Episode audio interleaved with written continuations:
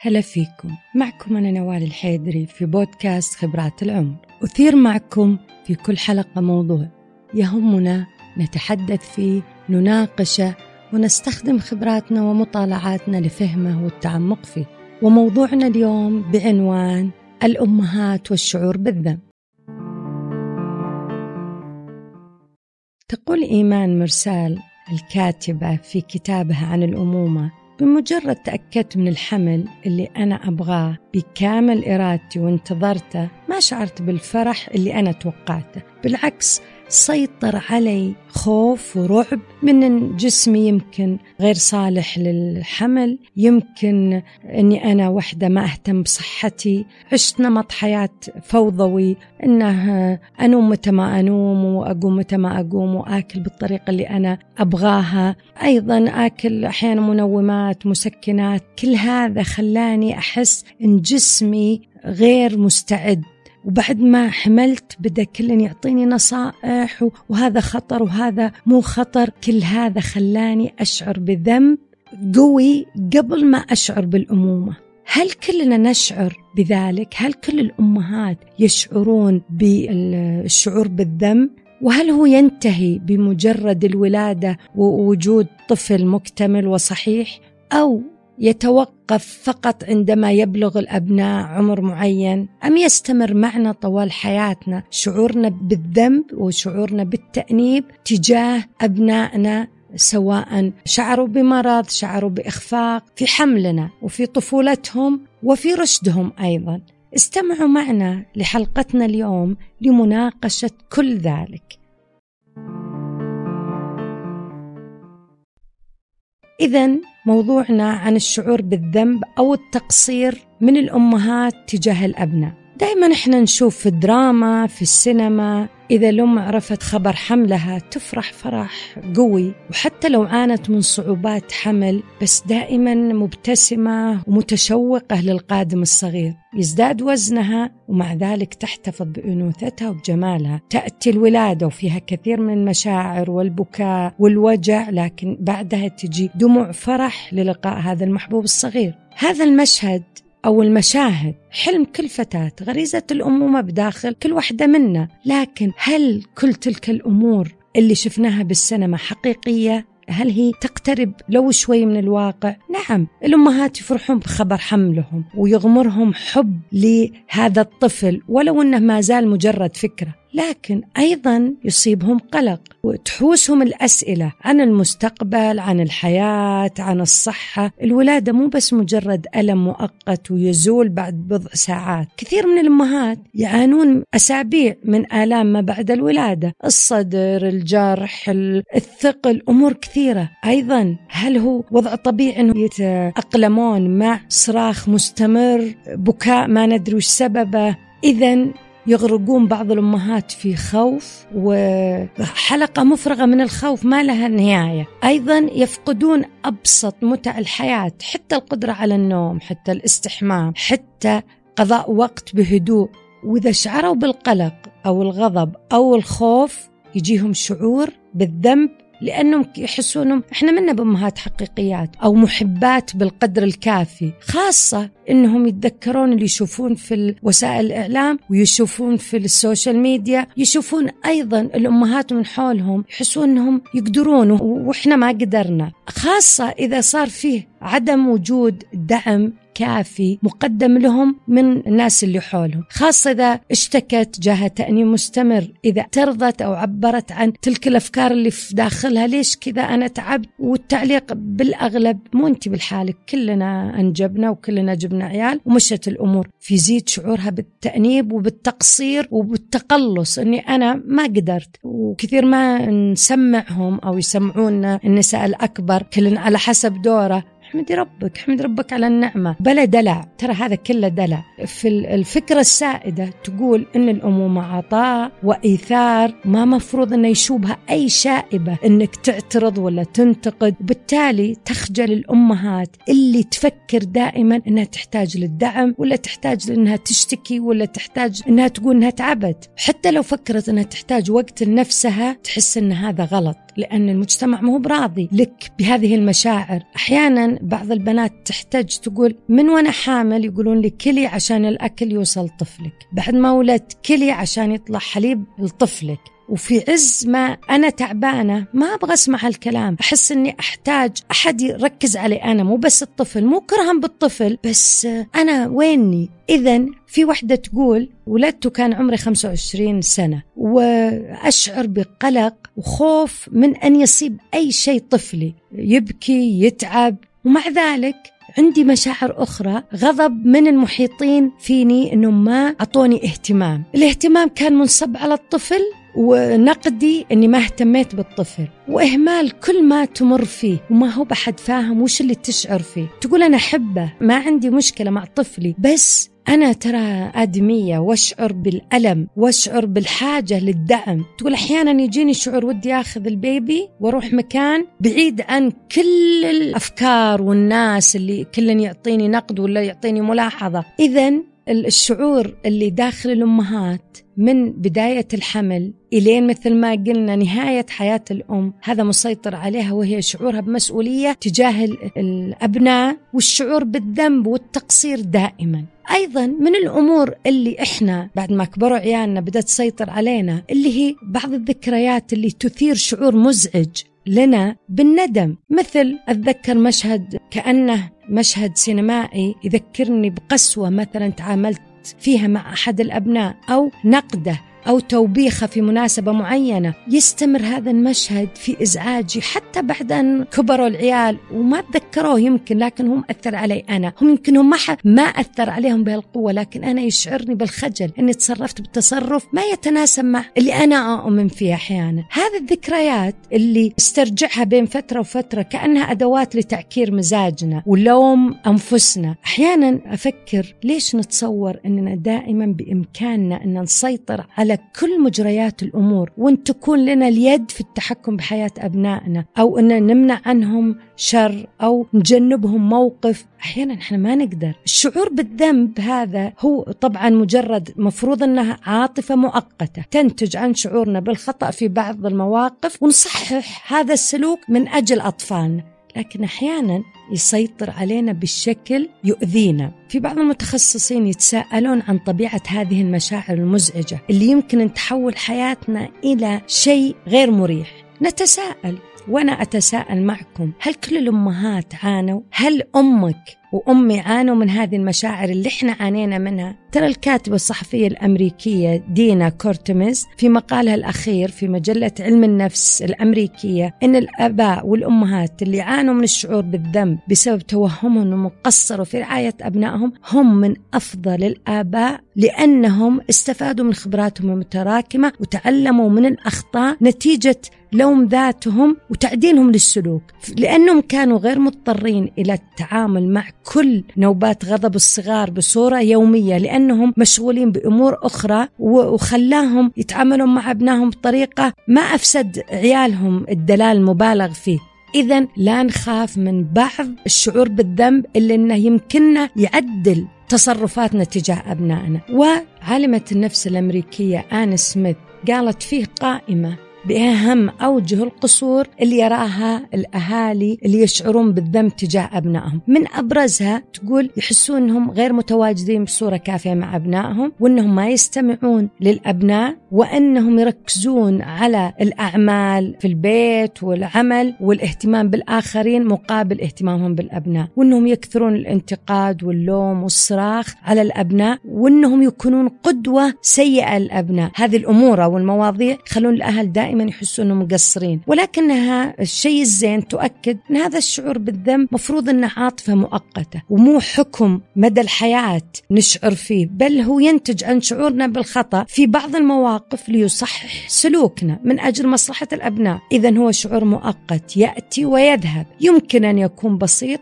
أو معقد وفي كل حالاته يعد هو مؤشر على وجود خطأ ما يستوجب الإصلاح. ولكن مو معناه أن نتجاهله. تجاهله يعني السلبية والوقوع تحت طائلة الخجل وتدني احترام الذات. الأفضل إحنا نواجهه ونعرف وش الطبيعي وش الغير طبيعي اللي بيستمر معنا طول عمرنا هذا غير طبيعي. خاصة أن الشعور بالذنب بعضنا يستمر عنده سنوات طويلة حتى بعد أن يكبر الأبناء ويبدأون ينجحون ويستقلون. لذلك واجبنا نحو أنفسنا أن نأخذ الأمور ببساطة بما أن إحنا قاعدين نشوف أمور إيجابية طلعت معناه اللي توهمناه أثر على أبنائنا ما صار. هو الأساس خطأنا فقط في أمور أخرى. من السهل أن إحنا نقع في فخ انتقاد الذات خاصة أن إحنا إذا ربطنا بين فشل الأبناء وسلوكنا في الماضي فشل الأبناء في الحاضر وسلوكنا في الماضي وتقصيرنا في تربيتهم. خاصة أن أحيانا يسيطر علينا أن أي مصاعب يواجهها الأبناء على مختلف مراحل أعمارهم سببها أخطاء إحنا ارتكبناها في الماضي.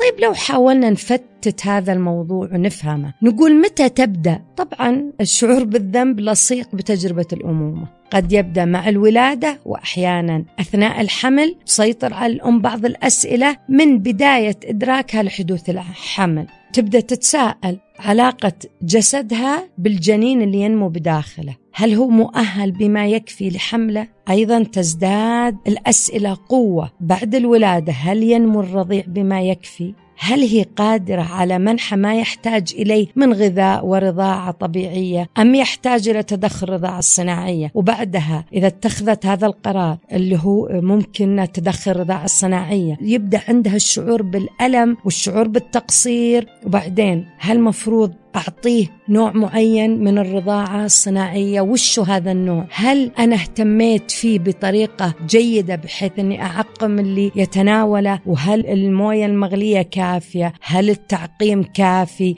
بعدين ليش تأخر في النمو؟ هل وزنه زايد ولا وزنه طبيعي؟ هل أنا يوم كنت حامل تناولت ما يكفي من كالسيوم وأمور أخرى؟ أم بعد ما انولد الطفل هل عرضته بما يكفي للشمس بعد ولادته؟ بعدين إذا كبر هل مفروض أوديه للحضانة؟ هل أنتظر عمر معين؟ هل مفروض أنه يتفاعل مع من هم في عمره ولا إذا وديته معناه أني تخليت عنه؟ هل إذا أنا حسيت أني مفروض يبعد شوي لصالحه ولصالحي. معناه أني أنا أخذت راحة وتركته مع ناس ما أدري عنهم. بعدين بعد ما يكبر أي مدرسة مفروض أوديه؟ هل أوديه مدرسة حكومية أو أهلية؟ الأهلية هل أوديه؟ international ولا عادية؟ أشياء كثيرة. هل أنا أقدر أحافظ عليه؟ هل أنا أم جيدة؟ هل استطعت أني أعطيه خبرات للنجاة من العالم ذا اللي حولنا؟ هل أقدر أحميه من الانحرافات اللي قاعدة تصير؟ كيف أحميه من حوادث السيارات من حوادث التحرش من التنمر من الأمراض؟ كل هذه الأمور تسيطر على الأم وتشعرها دائما بالتقصير. أحيانا تحسين الأم مهمومة. ما في شيء يخليها مهمومة لكن من الأفكار. فيه دراسة أجريت وقامت فيها شركة انيو كي لمنتجات العناية بالأطفال. قالت 87 من الأمهات تعرضنا لهذا الشعور بالذنب في وقت ما. 21 من الأمهات يسيطر عليهم الشعور بالذنب طول الوقت. تخيلي نتساءل وش السبب اللي في أمهات يجيهم ويروحوا في أمهات يسيطر عليهم؟ هل هو النموذج المثالي للأمومة؟ هل فيه دليل يقدم للمرأة عن الطريقة المثالية للتعامل مع أطفالها ومع علاقتها بهم وعلاقتها بهويتها الجديدة كأم؟ في كتابها كيف تلتئم عن الأمومة وأشباحها تتناول إيمان مرسال. هذا النموذج المثالي. باعتبار أن النموذج المثالي علاقة عطاء فطرية تخلو من الصراع والتوتر تمنح فيها الأم أطفالها الحب والحماية بلا شروط ولا حدود. وينبع الشعور بالذنب على حسب ما تقول الكاتبة إيمان مرسال من تلك المسافة الفاصلة بين مثالية هذا النموذج وفردانية تجارب الأمهات الشخصية بكل ما فيها من إخفاقات. في النموذج المثالي اللي انحط في المجتمع قاسي مثالي غير واقعي والأم تشعر بالذنب كل ما ابتعدت عن هذا النموذج المثالي اللي انحط. أيضا تقول كاتبة أخرى عندما يبدو كل شيء مثقلا بالميراث الثقافي كيف لي أن أعرف إذا كان ما أشعر فيه وأفكر فيه طبيعيا؟ ومن قال إنه ليس املاء مفروضا علي من الوسط الذي أنا أعيش فيه؟ في الضغوط الخارجية من المجتمع من العائلة من الأصدقاء بعد الولادة تكون الأم فيه تحت ضغط كبير وتجد كثير من اللي حولها يعلمونها وش المفروض تسوي وإن هذا كافي وهذا غير كافي. وهذه النصائح والملاحظات كأنها نصائح تقليدية انتقلت من جيل إلى جيل تجعل الأم إذا ابتعدت عن هذه النصائح تشعر بالذنب بأنها لا تستطيع مثلا تغذي الطفل بشكل جيد وأنها لم تهتم فيه. لماذا هو وزنه قليل ولا لماذا شكل رأسه لم يتخذ الشكل المفروض؟ ليش بكى ليش كح؟ ليش جاء التهاب الحفاضات كل هذه الأمور. وهذا الانتقاد وهذه المقارنات ما يستمر فقط في البداية ولكن يستمر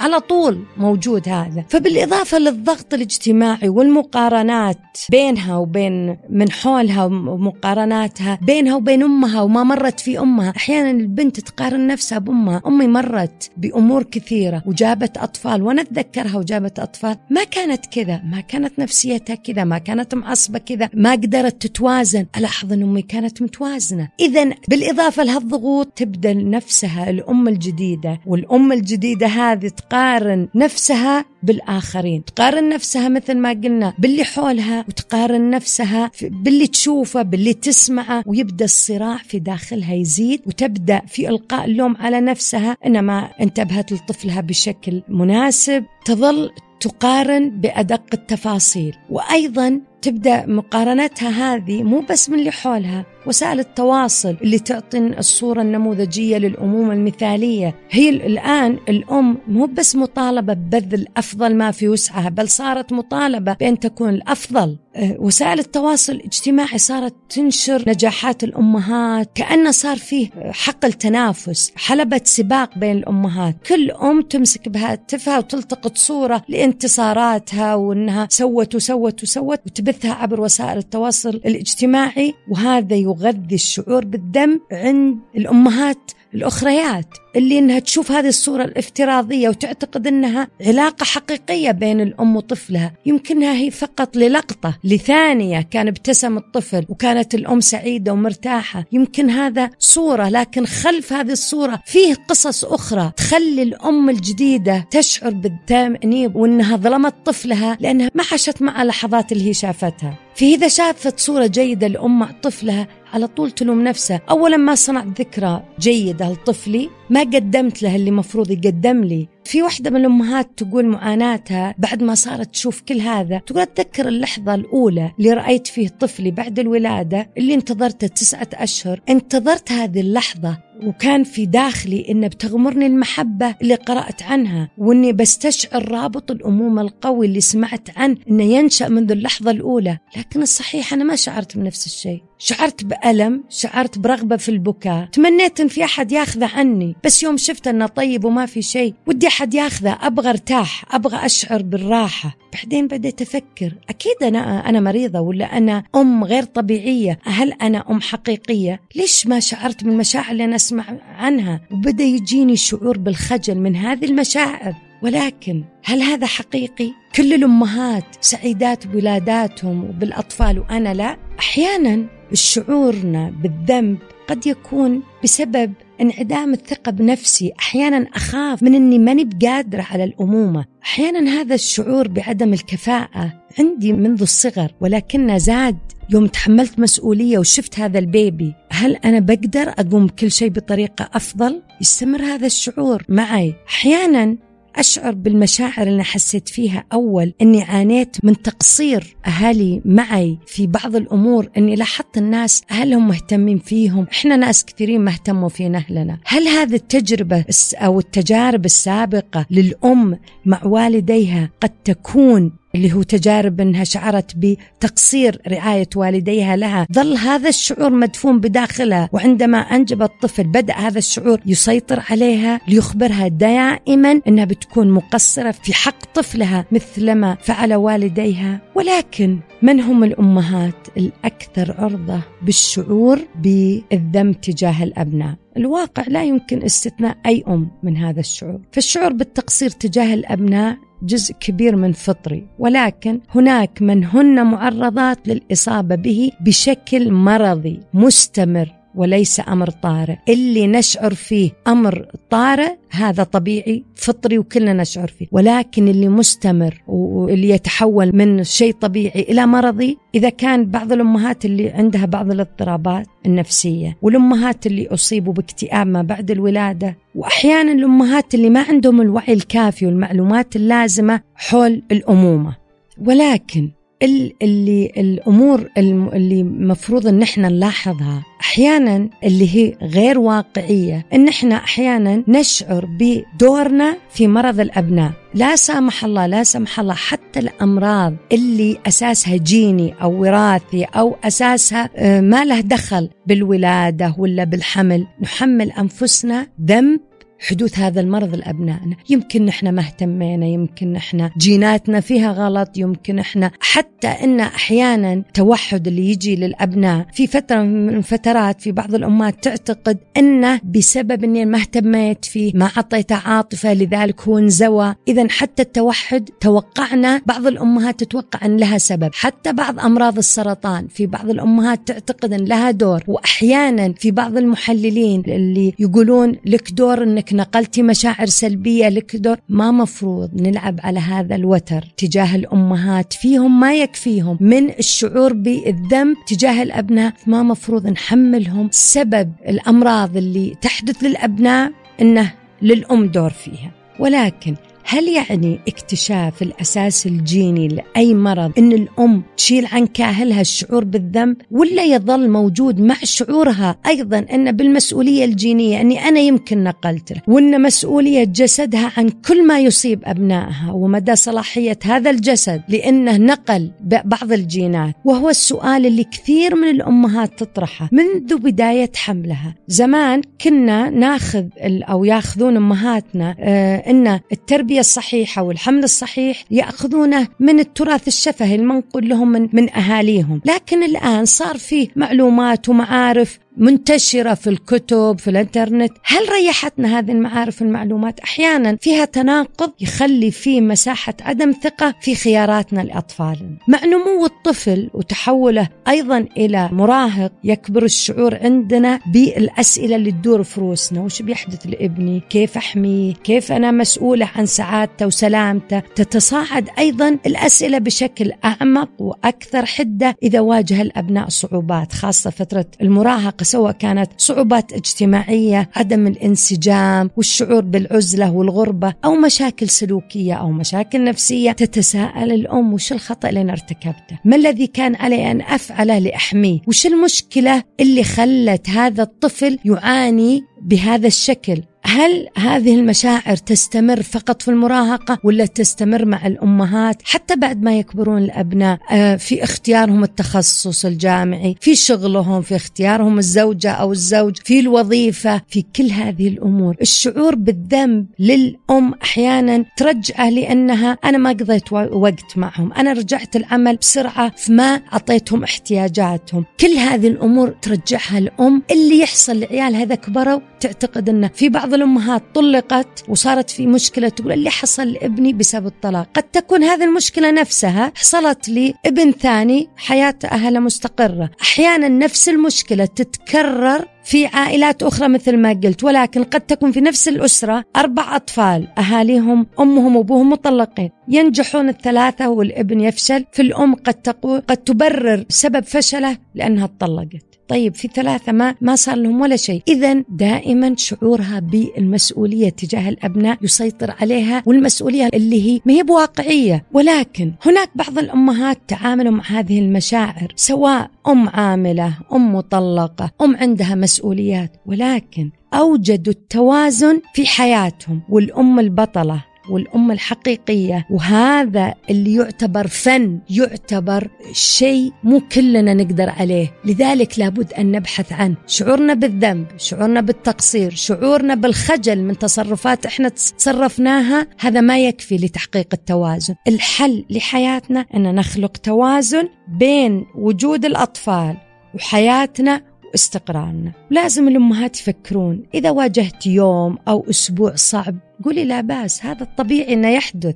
الجميع يواجه ذلك ودائما في فرصة للتحسين وبكرة موجود. ودائما إن إحنا كأمهات لازم نؤمن أن الأمومة لازم نتعايش معها لأنها أنا أتألم إذا أنا موجود. لأن الأم لابد أنها تتألم لكن كيف مقدار الألم ومدى استمرارية الألم هو اللي لازم تتعامل معه.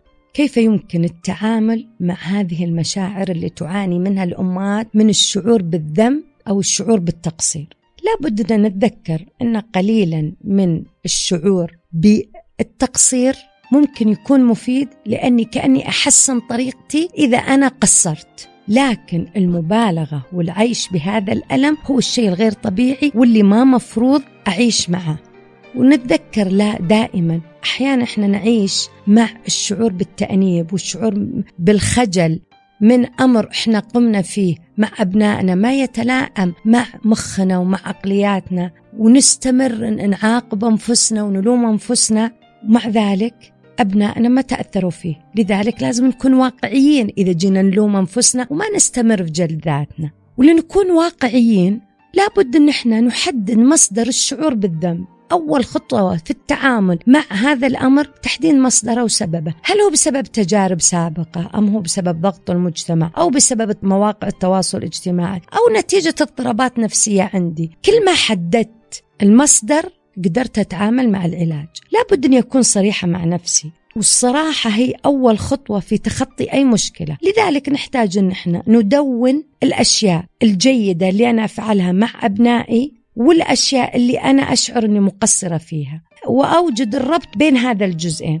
مثلا إذا الأم الجديدة بالذات إذا تحس أنها مقصرة في تغذية طفلها تبدأ تفند هذه النقطة. أيضا تبدأ تسأل آه، تشوف مصادر على أساس إذا هي في التغذية إذا التعامل مع البكاء إذا آه، القضاء وقت مع الطفل إذا كل الأمور تفندها وتشوف كيف تتعامل معها، أيضا يجب أني أنتبه لمن حولي اللي يقدم الملاحظات، هل هم صادقين؟ هل هم عندهم خبرة أو هم يقولون شيء مكرر ويقال وأنا أتأثر فيه؟ هل تعليقاتهم بسبب جهلهم أم تعليقاتهم بسبب أفكارهم المختلفة عن أفكاري؟ أم بسبب كل ما تقال وما يعنون فيها أي شيء وراحوا ونسوها وانت اللي تأثرتي فيها. أو هم أشخاص يؤمنون بالنقد ويؤمنون أنهم لازم يقولون كلمة في كل مجلس ممكن تؤثر فيك لذلك تجنب اللي تقدر تتجنبه. تجنب الأشخاص المؤذين لك في هذه النقطة. أيضا نهتم بتثقيف أنفسنا حول تربية الأطفال وحول المشاعر اللي تحدث الأمهات في هذه المرحلة إذا كنت أم جديدة. أيضا إذا اهتمي بأنك تعرفين وش الصح والخطأ اعرفي الأشياء الجذرية فيما يحتاجها الأبناء والأشياء اللي إضافية ما يحتاجها الأبناء. تعلمي متى يعتبر البكاء للطفل طبيعي ومتى يعتبر البكاء للطفل حاجة معينة. أيضا ذكري أنك تحتاجين تتغير تتغذين وتهتمين بنفسك وتريحين مو ضروري إنك 24 ساعة ل 24 ساعة. أنت مسخرة لهذا الطفل. إذا عرفتي تهتمي بنفسك اهتميتي فيه. إذا طول وقتك معاه بدون نوم بدون غذاء بدون استحمام بدون بدون خاصة في البداية هذا بيأثر عليك. أيضا بعد ما يكبر الأبناء وإذا كان هذا الشعور بالذنب مسيطر علينا ما فات الأوان ولابد إن إحنا نصحح عن طريق إظهار حبنا وعطفنا لأبنائنا.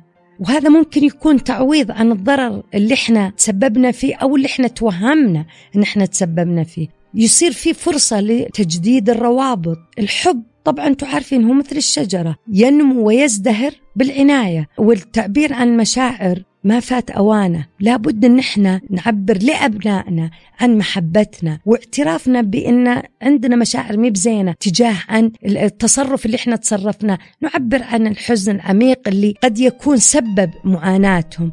نقدم اعتذار بشكل مناسب بلطف وتقديم تعويض معنوي اللي هو المحبة. أحيانا الاعتذار مو الاعتذار أني أقول لي أنا آسف قول والله أنا ما كنت أعرف أن هذا غلط وأنا ما زلت أحس أن مفروض أقدم لك شيء صح واعتقدت في ذيك المرحلة أن هذا شيء صح. وأيضا الأهم أني أتعلم أني أغفر لنفسي عن الخطأ اللي أنا توقعت أني أنا سويته. في ذيك المرحلة. إذا كل هذه الأمور ما فادتنا نستشير متخصص. استشارة المتخصص لا غنى عنه. إذا استمريتي مثلا إذا أنا مقصرة في صحة طفلي ولا مقصرة في إني أهتم في مرض الجلدي جاه أو أو تأخر في الكلام ولا تأخر في المشي لازم أني أذهب لطبيب مختص. لا تصير مشاعر الذنب مستمرة عندي وأنا موقفة. أستشير طبيب أو معالج نفسي لي. إذا أنا ما قدرت أتخلص من هذه المشاعر. أخيرا تذكروا كأمهات أنت بشر تحتاجين للمحبة وأهمها محبتك لذاتك تقديرها تنميتها المستمرة لتستطيعين أن تتوازني وتعيشين حياة متزنة.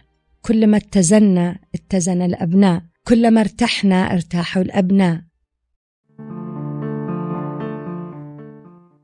يقال اقرأ ما ينفعك ونضيف انتفع بما تقرأ وتسمع.